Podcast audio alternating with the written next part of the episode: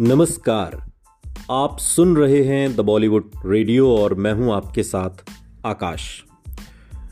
दोस्तों कभी कभी फ़िल्म इंडस्ट्री में ऐसा होता है कि कई बार एक्टर कुछ फ़िल्में करने के बाद हिट होने के बाद सुपर हिट होने के बाद निर्देशन में हाथ आजमाते हैं और ऐसे ढेरों एग्ज़ाम्पल और कई बार ऐसा भी होता है जब वो निर्देशक बनने के लिए कई बार ऐसी फ़िल्में हाथ में ले लेते हैं जो उनके खुद के करियर को और जिस सितारे को लेते हैं, उससे भी कहीं ना कहीं चूक हो जाती है, जो उस आभामंडल में आ जाता है और वो फ़िल्म को साइन कर लेता है। आज बात शम्मी कपूर और राजेश खन्ना की। शम्मी कपूर के डायरेक्टर बनने की और राजेश खन्ना की उस फ़िल्म का हिस्सा बनने की। बॉक्स ऑफ़िस पर मनोरंजन के बेकार प्रदर्शन ने शम्मी कपूर को बंडलबाज, जो कि एक फ़िल्म आई थी साल उन्नीस सौ छिहत्तर में उसके लिए एक बार फिर निर्देशक का चोंगा पहनने से नहीं रोका और राजेश खन्ना को उनका हिस्सा बनने से। यानी कि शमी कपूर, बंडलबाज के डायरेक्टर के तौर पर सामने आए और राजेश खन्ना हीरो। इस बार एक बहुत बड़ा फ़र्क यह था कि राजेश खन्ना ने किसी का नाम सुझाया नहीं और फ़िल्म साइन कर ली। यानी कि राजेश खन्ना ने किसी का भी नाम इसमें नहीं सुझाया, सीधे गए और फ़िल्म साइन कर ली, उन्हें फ़िल्म का ऑफ़र मिला। और ऐसे वक्त में जब आंधी दीवार, शोले चुपके चुपके छोटी सी बात और मौसम। एक नई तरह का हिंदी सिनेमा ला रही थी। बंडलबाज, विषय और शैली दोनों में इन फ़िल्मों से पिछड़ी हुई थी। फ़िल्म में भड़कीले स्पेशल इफ़ेक्ट्स और ऐसे हास परिहास से भरी हुई ये फ़िल्म थी, जिन्हें शायद उसमें काम करने वाले कलाकार ही समझ पाते होंगे। बाकी दर्शकों की तो समझ आई नहीं। राजेश खन्ना के दुख के समय भी एक मस्त मौला आदमी के किरदार में सही है। खासकर इसलिए कि के के शुक्ला की पटकथा और कादर खान के डायलॉग अभिनेता की निजी हालत बयां करने लगते हैं। राजा राम की पंक्ति, ये शरीर ज़रूर किसी गरीब का है, लेकिन इसके अंदर जो आत्मा है वो किसी राजा की है। फ़िल्म में कई बार ये बात दोहराई गई और एक दलील की तरह दर्शकों को याद कराने के लिए कि राजेश खन्ना अभी भी राजा थे। बेशक ये शरीर किसी गरीब का है, लेकिन इसके अंदर जो आत्मा है, वो एक राजा की है। बंडलबाज खास राजेश खन्ना के लिए बनाई गई फ़िल्म लगती थी और इस पटकथा में राजेश खन्ना के लिए अभिनय करने की खास गुंजाइश भी नहीं थी। सिवाय एक मिलनसार नौजवान की भूमिका निभाने के, जो अपनी ही दुनिया में रहता है। तो सवाल ये कि क्या अपनी छवि बदलने के लिए राजेश खन्ना सबसे अच्छा यही सोच सकते थे? सच है कि राजेश खन्ना उन लोगों के लिए बेमतलब हो चुके थे जिनके पास ताकत थी। हो सकता है कि जो भी मिल रहा था, उसी के मुताबिक चलना उनका तरीका हो, ये संकेत देने का कि वो अभी कायम थे। यही नहीं, राजेश खन्ना ने काम करने के हर ढंग को बदल कर रख दिया था और अब उनके रुतबे के व्यक्ति के लिए किसी से काम मांगना बहुत ख़राब लगता था। यानी कि अब राजेश खन्ना खुद जाकर काम तो नहीं मांग सकते थे, क्योंकि उन्होंने वो दौर देखा था, वो ज़माना देखा था जब डायरेक्टर, प्रोड्यूसर, निर्माता निर्देशकों की एक लंबी कतार रहती थी, सिर्फ़ इसलिए कि राजेश खन्ना अपने पाँच मिनट दे दें और उनकी कहानी को सुन लें। लेकिन वक्त दो तीन साल में ऐसा पलट गया कि अब राजेश खन्ना खुद काम मांगने जाएँ तो ये तो ख़राब ही लगेगा। और यही नहीं, ऐसा उनकी फितरत में ही नहीं था। वो अपना प्रचार नहीं करने वाले थे। महाचोर और बंडलबाज में उन्होंने दो अलग अलग तरह के किरदार निभाए थे और शायद उन्हें मिलने वाले किरदारों में से सबसे अच्छे, लेकिन नतीजा एक ही था। महाचोर और बंडलबाज को दर्शकों ने से बहुत ही ठंडी प्रतिक्रिया मिली और कुछ अलग कर पाने की उनकी जो कोशिश थी, वो पूरी नहीं हुई। तो भी उनके लिए गिलास अभी आधा भरा हुआ था, आधा खाली नहीं था। वो होता है ना, जैसे कोई गिलास में आधा पानी है और देखने वाले का नज़रिया कि गिलास आधा खाली है या आधा भरा हुआ है। पॉजिटिव वाले लोग कहते हैं आधा भरा हुआ है। नेगेटिव वाले लोग कहते हैं कि आधा खाली है। ठीक इसी तरीके से। फ़िल्म प्रेम कहानी की शूटिंग के वक्त एक घटना ने दिखा दिया कि जो दीवानगी को वो अभी कभी जगाते थे, वो उनके अंदर आज भी है। राजेश खन्ना मीठीबाई कॉलेज में शूटिंग कर रहे थे और एक फ़कीर भीड़ में घूमता हुआ भगवान के नाम की जगह राजेश खन्ना के नाम पर भीख मांग रहा था। और इससे ये ज़रूर पता चलता है कि वो अभी भी क्या कर सकते थे। शायद उन्हें सिर्फ़ एक बार ड्राइंग बोर्ड तक वापस जाने की ज़रूरत थी और उस इंसान से बेहतर और कौन उनकी मदद कर सकता था जो जानता था कि वो किस चीज़ में बेहतरीन है। और एक फ़िल्म है महबूबा, साल उन्नीस सौ छिहत्तर में आई। शक्ति सावंत की, राजेश खन्ना के साथ ये छठी फ़िल्म थी और उस टोली को एक बार फिर साथ ले आई, जिसके साथ राजेश खन्ना सबसे ज़्यादा सहज महसूस करते थे, अपनापन महसूस करते थे, फ़िल्में में, फ़िल्में बनाने में, फ़िल्में करने में। गुलशन नंदा द्वारा लिखी गई उन्हीं के उपन्यास पर आधारित महबूबा प्रेमियों के पुनर्जन्म के बारे में थी। एक ऐसा विषय जिसने हमेशा हिंदी सिनेमा को प्रेरणा दी। रहस्यमय सफलता के साथ राजेश खन्ना कुछ ऐसी ही तलाश में थे।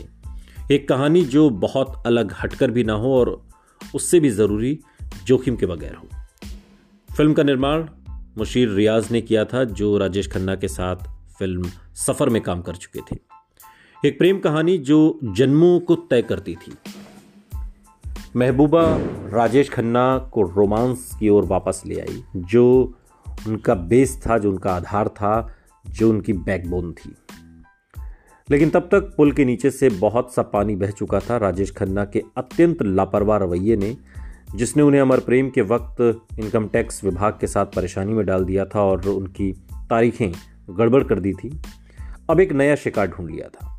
शराब और खाने के लिए उनका मोह उन पर इतना ज़्यादा दिखने लगा था जितना वो खुद भी नहीं चाहते।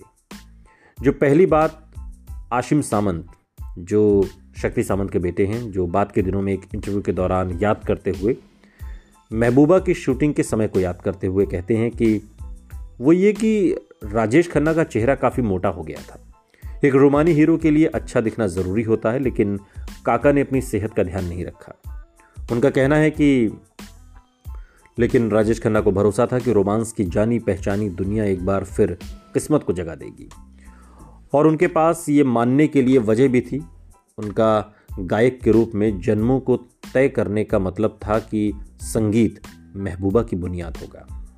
और शक्ति सामंत और आर डी बर्मन, किशोर कुमार और आनंद बख्शी के कमरे में एक साथ मौजूद होने का कारण काका को सिर्फ़ आराम से बैठकर उन लोगों को जादू बुनते हुए देखना था। आज लोगों को सिर्फ़ महबूबा का संगीत याद है और किशोर कुमार द्वारा गाया मेरे नैना सावन भादो और किशोर लता का। और राजेश खन्ना किशोर कुमार की संगत का सुनहरा पल माना जाता है। इस गीत को किशोर कुमार ने लगभग छोड़ ही दिया था, क्योंकि उन्हें लगता था कि वो इसके साथ इंसाफ नहीं कर पाएँगे और आर डी बर्मन ने उनकी मिन्नत की और आखिरकार किशोर कुमार मान गए।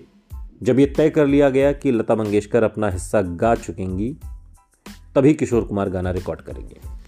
किशोर कुमार ने कई दिन तक अभ्यास किया लता मंगेशकर की रिकॉर्डिंग सुनते हुए और एक ऐसा गीत गाया जो फ़िल्म से भी ज़्यादा बढ़िया था और लता मंगेशकर की प्रस्तुति से भी बेहतरीन माना गया।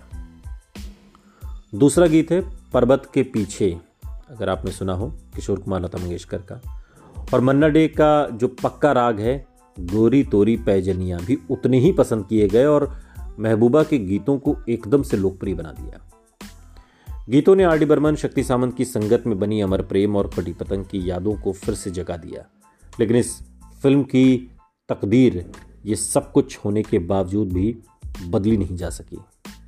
दर्शकों ने महबूबा को पसंद नहीं किया और फ़िल्म पट गई। पहली बार एक साथ काम करने के महज सात साल बाद आराधना, कटी पतंग और अमर प्रेम के राजेश खन्ना इतनी पुरानी याद हो गए थे कि शक्ति सामंत भी उन्हें दोबारा तलाशने में मदद नहीं कर पाए। शक्ति सामंत अनुभवी थे और जानते थे कि यह सिर्फ़ एक दौर था, जिसमें से राजेश खन्ना जल्दी ही निकल आएँगे। लेकिन महबूबा के निर्माण के दौरान कुछ ऐसा हुआ जिसने उन्हें इसकी विपरीत यकीन दिला दिया। नायिका की मौत पर नायक के जज्बात की शिद्दत को बनाए रखने के लिए शक्ति सामंत ने एक पेचीदा सीन सोच रखा था और उसे एक ही बारी में फिल्माना चाहते थे। और इस तरह के इमोशनल सीन्स में माहिर राजेश खन्ना ने संकेत पाने पर संवाद भी बोल दिए डायलॉग बोल दिए और एक्टिंग भी की। लेकिन शक्ति सामंता बहुत खुश नहीं थे और सीन को एक बार फिर से फिल्माना चाहते थे। वो नहीं चाहते थे कि राजेश खन्ना हद से ज़्यादा कुछ करें और उन्हें नाटकीयता को कम करने को कहा। जोरदार सीन्स में ऐसी मांग एक आम चलन था और जज्बाती सीन्स में एक मुकम्मल अदाकार होने के नाते राजेश खन्ना को चाहिए था कि वो उसे शुरू से दोबारा कर लेते, लेकिन राजेश खन्ना ने ऐसा नहीं किया। दूसरी बार सीन को बेहतर बनाने की कोशिश करने के बजाय उन्होंने सीधा शक्ति सामंत की आँखों में देख कर कहा, इससे बेहतर अदाकारी आपको इंडिया में कोई नहीं देगा। अभी अभी जो सुना था, शक्ति सामंत उसे बिल्कुल पी गए और लंच ब्रेक लेने का फैसला कर लिया। नटराज स्टूडियो में अपने दफ्तर की ओर जाते हुए उन्होंने कहा, काका, राजेश खन्ना खत्म हो गया। वो मर चुका है। एकदम हैरान। राजेश खन्ना केवल यही कह सके, क्यों शक्ति साहब?